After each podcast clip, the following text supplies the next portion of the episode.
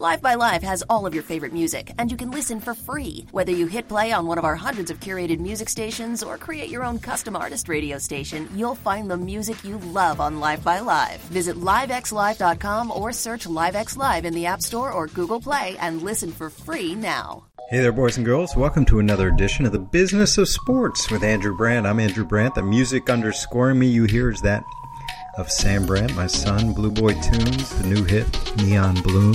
Check it out wherever you hear your music.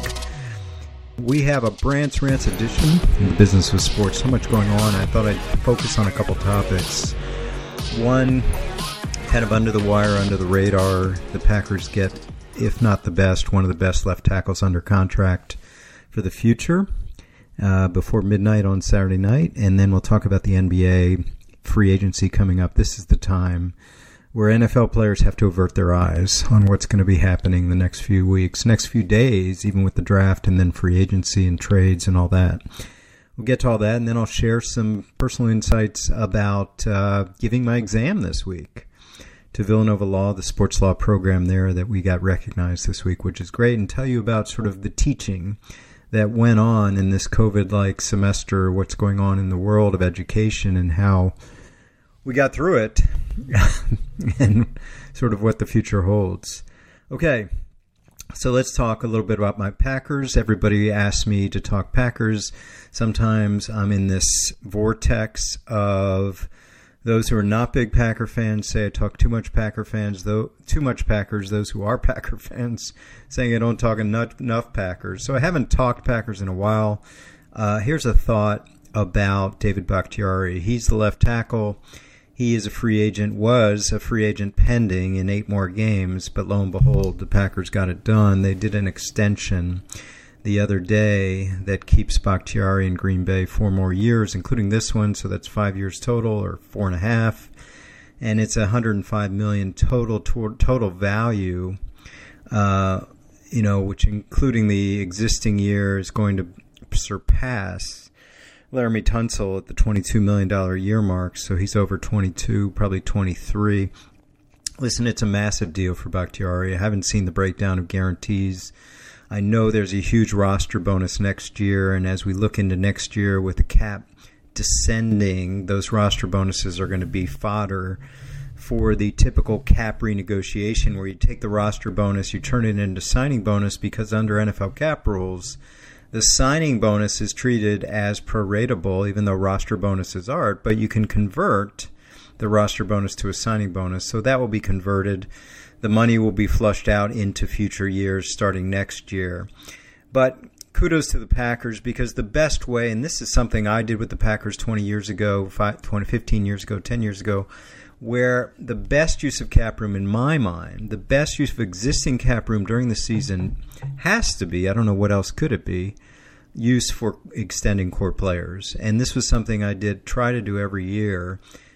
Get into a negotiation in October, November get it done hopefully by December. Because if you get into December, they're too close to free agency. They smell the finish line. They don't want to go do a deal now because they're four or five games from free agency. But middle of the season's great because there's still that injury risk. You can get the players signed up. You can use the cap room that you have rather than just bringing it over next year. This is the time to use it. So kudos to the Packers, my old team, my old situation, in getting Bakhtiari signed up.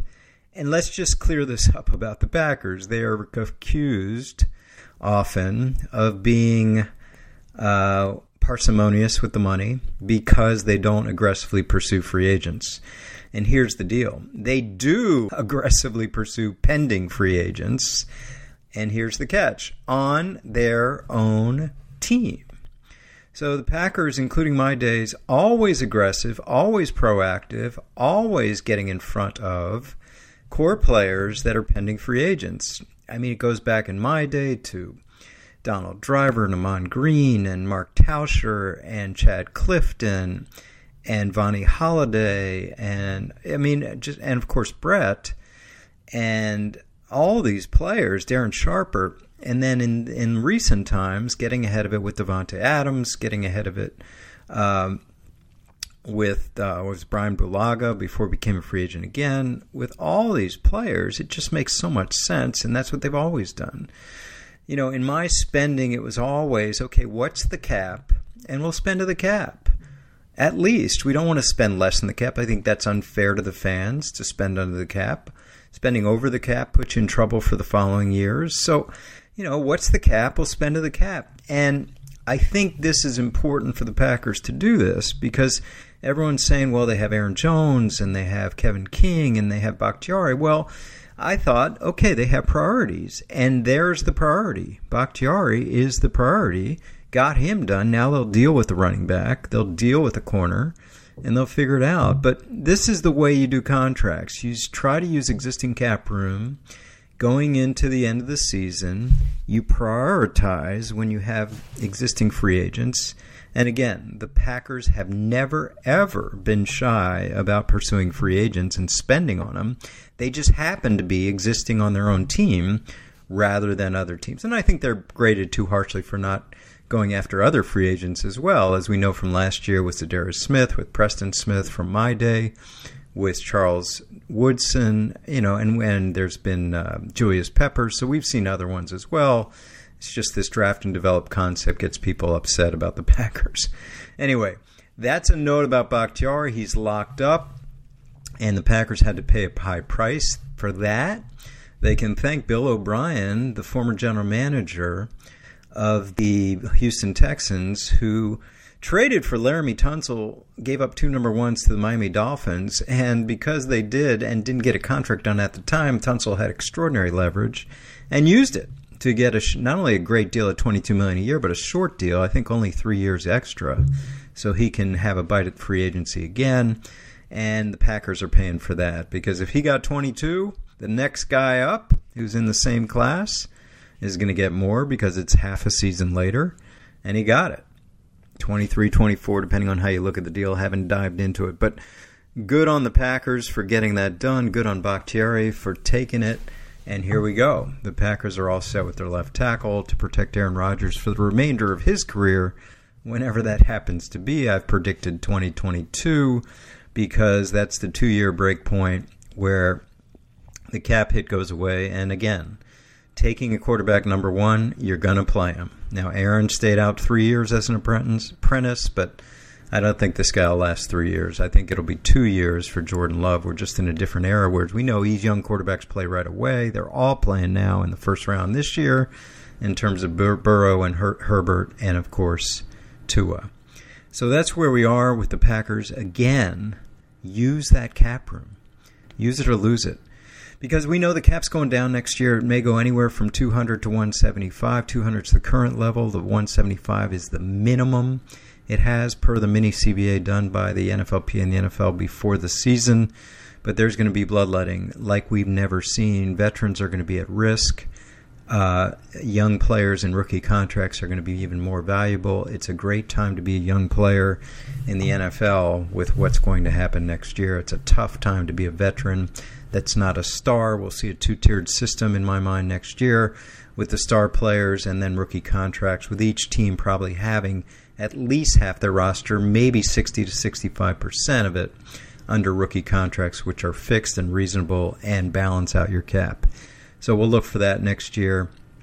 And final point please don't tell me teams with star quarterbacks can't afford to, to field contenders because of what I just said. Cap numbers for rookie play, players and rookie contracts was the years one through four are incredibly reasonable. And you have maybe 20, 30, 40 players on your roster in that status. So there you go. Back to Brandt's Rants in a minute. First, a word from our sponsor, DraftKings. Week 10's in the books. Now there's week 11. There's no place to get in all the action than DraftKings Sportsbook. They're America's top rated sportsbook app to the add to the excitement of week 11. They're bringing back their can't miss offer. If you haven't tried DraftKings Sportsbook yet, head to the App Store now because you don't want to miss this. It's giving all new users a chance to earn a sign up bonus of $1,000. All you do is sign up using promo code Ross. So download the top rated DraftKings Sportsbook app now. Use promo code Ross, R O S S, when you sign up. Get up to $1,000. That's code Ross to get a deposit up to $1,000. Limited time, only at DraftKings Sportsbook. Must be 21 or older, New Jersey, Indiana, or Pennsylvania only. Bonus comprised of a first deposit bonus. Deposit bonus requires 25 times playthrough. Restrictions apply. See DraftKings.com slash sportsbook for details. Gambling problem? 1-800-GAMBLER or in Indiana, 1-800-9-WITH-IT. My next Brandt's rants is about the NBA. We are in that time. Usually this time is June and July, but with a COVID year, everything is different. The calendar is off on everything. You know, we come off a year, a week where the Masters was in November. We're in a week now in mid-November where we have the NBA draft, and that means the NBA's starting up in a month in December 22. Not too different than what usually does, but they've compressed any, everything, so we're going to see NBA free agency. Even with the COVID impact on finances, even with a flat cap going to 109 with escrow, 18%, so money's going to be held off, you're going to see some extraordinary contracts, at least relative to NFL players. And I think the real thing to talk about with the NBA is, of course, something like James Harden, the all world player for the Houston Rockets. As I sit here today, on Tuesday afternoon, the 17th, Harden is a Rocket. Will he be a Rocket much longer? It doesn't seem so for whatever reason, whether it's general manager Daryl Morey leaving to go to the Sixers, whether it's the owner Fertitta and him not getting along. There's even a rumor that because Fertitta supported the outgoing president, that may be a problem with Harden. But he wants out, and there's a report that he turned down 50, yes, 50 mil a year on an extension because he really wants out, and he's targeted Brooklyn with Kevin Durant and Kyrie Irving, and maybe even my team, the Sixers, which I've become a fan of over the years, as a possibility because Daryl Morey maybe could swing something. This goes to player empowerment. And this is player empowerment beyond what we talk about in the NFL. In the NFL, we've talked about player empowerment when we had Aaron Donald and Khalil Mack and Antonio Brown and these players like Jalen Ramsey uh, getting themselves traded, getting out of those situations, maybe even Laremy Tunsil. Yeah, I mean, I think that's a level of player empowerment. As I say about that, you better be special if you're going to bring up that kind of thing. If you're going to really try to create some angst in the front office, yes. And we've seen it with Ramsey, and we've seen it with a few players, Minkah Fitzpatrick uh, getting out of Miami. But those are rare. And those aren't situations where they've signed some huge contract, but they still want out. And usually there's some money involved and there's some issues involved. Listen, these players in the NBA are not only dictating that they're dictating where they go and who they play with. And here's the thing NBA has a salary cap. I know we have a supermax now and these maximum contracts, even though you know there are super maxes, it is in the CBA that there are maxes. In other words, there's a limit on what they can pay these guys. Even the superstars, the elite elite like Harden and LeBron and Durant, etc. Now, the thing about Harden, the thing about these these questions is, go back. It always starts with the CBA, and this came up years ago. So the NBA tried to handle it the NBA is doing what it can, has been doing what it can, so that incumbent teams have huge advantages on keeping superstars. Now, they don't have the franchise tag like the NFL, but they have huge advantages towards keeping these players. And the advantages are you can add that fifth year on an extension, which could be worth 30, 40, 50 million dollars. You can start at a higher percentage of the cap. And think about that. Now, LeBron, Chris Bosh, Durant, all these players, and now Harden say to that, okay, good on that. I don't care. I don't care about pick a number 30, 40, 60, 70, 80 million dollars. I want to play there and I want to play with him and him and I'm out. And if you don't get me out, I'm going to be a problem. Again, this is Anthony Davis in New Orleans. This is player empowerment to the X degree. This is not anything like NFL players that somehow get themselves traded, maybe not to their preferred location. You think Laremy Tunsil really wanted to go to Houston? um, so this is something where you've got to figure it out. I don't have the answer. I do know this that the NBA is so star dependent I know the NFL has quarterbacks, but and they're the stars and they they rule the league. But this is not like NBA stars. Where uh, they are. I mean, we look at what the Lakers did. Basically, they were favored all along because they had the best twosome over the twosomes of the Houston Rockets or the twosome of the Sixers, the twosome of the Clippers. This is where we are, and now Brooklyn is talking about a threesome if they can get Harden. And this is where we are. And again, people say, well, Kevin, Kevin Durant's still paying for the fact he went to Golden State and kind of eased into a championship in some people's minds. It's hard. No, it's not easy. It's hard. So I think I don't know the answer. The answer, of course, would be a franchise tag, but that's not happening. The players aren't going to give in on that. Never. It's like the NF, NBA, MLB players giving on a cap. That's not going to happen. So, what James Harden is doing to me in the business of sports and the business of basketball is fascinating because what he's doing is dictating his terms and it's not about the money. Always, I say when someone says it's not about the money, that means it's all about the money.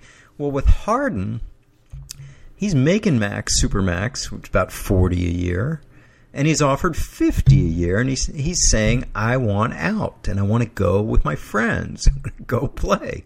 And it's amazing to me that uh, this is I'm recording this on Tuesday. Maybe by the time you hear this, he'll be somewhere else. He will have wedged his way out of there as Davis did from New Orleans to the Lakers, and it happens. From the business of sports angle, there's got to be a solution, and I I will think about it because again, if it's not a franchise tag, can you restrict movement of your star players? I don't know how. You know, again, it's like the Sixers signed Ben Simmons to this five-year, hundred and eighty million dollar deal, and my my sons are so excited because they're fans. They love Ben, and I'm like, I don't know how much that means, because if he decides yesterday, today, tomorrow, two years from now, I want out. What are they going to do? What are they going to do? And it's just interesting to me that Harden is leveraging his superstardom out of there. Uh, Anthony Davis leveraged his superstardom out of there. Players like LeBron and Durant could have made tens of millions or more by staying. And you say, oh, well, they make that in endorsements. But tens of millions, you never know. I mean, think about it. No matter how rich you are, tens of millions means something. So there you go. Uh, what's going on in the NBA as you listen, Harden may be on another team, but I think it's fascinating from the business of sports angle how players like those superstars in basketball can empower themselves. And I was talking to someone about this a while ago. You know, it's all stars in basketball. If, say, you know, we, we sort of threw out Jeff Bezos with Amazon, if he decided, hey, I'm going to start my own league and I'm going to offer the top 20 guys in the NBA pick a number.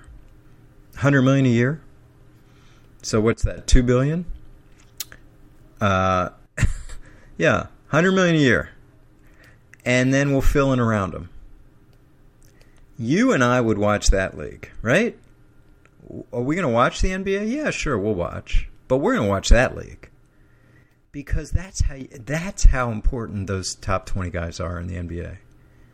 And then again, the last point about the NBA, you see the uh, Bucks making these moves. They're acquiring Jrue Holiday. They're acquiring uh, Bogdanovich. You know, it's for it's for Giannis. You know, I feel like all this is to to get Giannis to say, "Yeah, I'm in um, for long term, supermax, get me in." And then even if he does that, who cares? I mean, what we're seeing is even if you Giannis says that this is great, sign me up, whatever you got. And then, of course, he can have an out. He can decide, eh, I, I want out. I want to go somewhere else. Golden State, LA, whatever. But that's where we are. That's where we are. And I'm not suggesting Bezos do this, but I'm saying you get a billionaire and he decides, uh, all right, I want 20, 25 players, and we'll fill in around them you and I would watch that league over the NBA. That's how precarious it is in the NBA with stars. Whereas the NFL, obviously, so many more players. Quarterbacks are important, but they've got to have the talent around them. And my final point is personal note about Villanova. I gave my final exam today, and we made it through. You know, I did in person instruction all semester. I was tested randomly a couple times. Um, I had a big class, about 45 students. I'd say first class, maybe two or three were online, Zoom. But by later in the semester, it got up to 12 to 15 one day. And just shows you sort of people being more cautious. But we made it, you know, and that's that's a win in this COVID environment, getting to do instruction on in person. Because uh, frankly, I didn't want to do Zoom. I did it, transitioned to it in March for the end of the spring semester, but man, I didn't want to do Zoom. So I'm thankful to get it in. Again, class is over by early November. That's the standard for these colleges now and law schools and graduate schools where they get them in mid August, get them out before Thanksgiving. In our case, their exams are done before Thanksgiving. A lot of schools they they stay away after Thanksgiving, but they take the exams online. So these are all the things going on where you just see like, oh man, I mean, what is going on with COVID and all these schools having online only. I just feel for these kids. Now, I have a son who's a freshman. He's very involved with athletics at SMU in Dallas. So he's doing all the video and manager for the basketball team. And he's made a social life there and he's busy as, as heck. But these young these young freshmen, I see them. They can't meet people. They can't have people in the dorms. They're always masked. They can't have the social experience of being in college. Now, older uh, college kids have the infrastructure of having met someone, being in clubs, being in groups, frats, whatever it is. But it's tough. And of course, I feel for high school and, and lower education parents of young kids, man, trying to do online, they basically have to be the school for the kids, where parents of older kids are more self sufficient.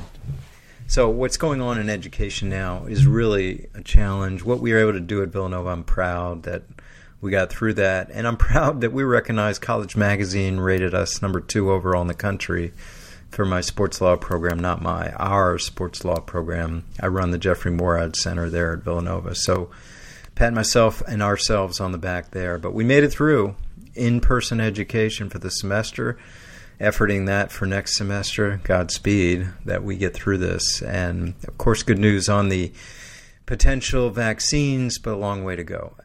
That'll do it for this week's Brandt's Rants edition of the Business of Sports. Thanks to my musical producer, Sam Brandt, Neon Bloom, available whenever. I'm now delivering more content into your mailbox every Sunday. It's a newsletter, andrew-brandt.com. Sign up there, register free, 7 for Sunday every Sunday.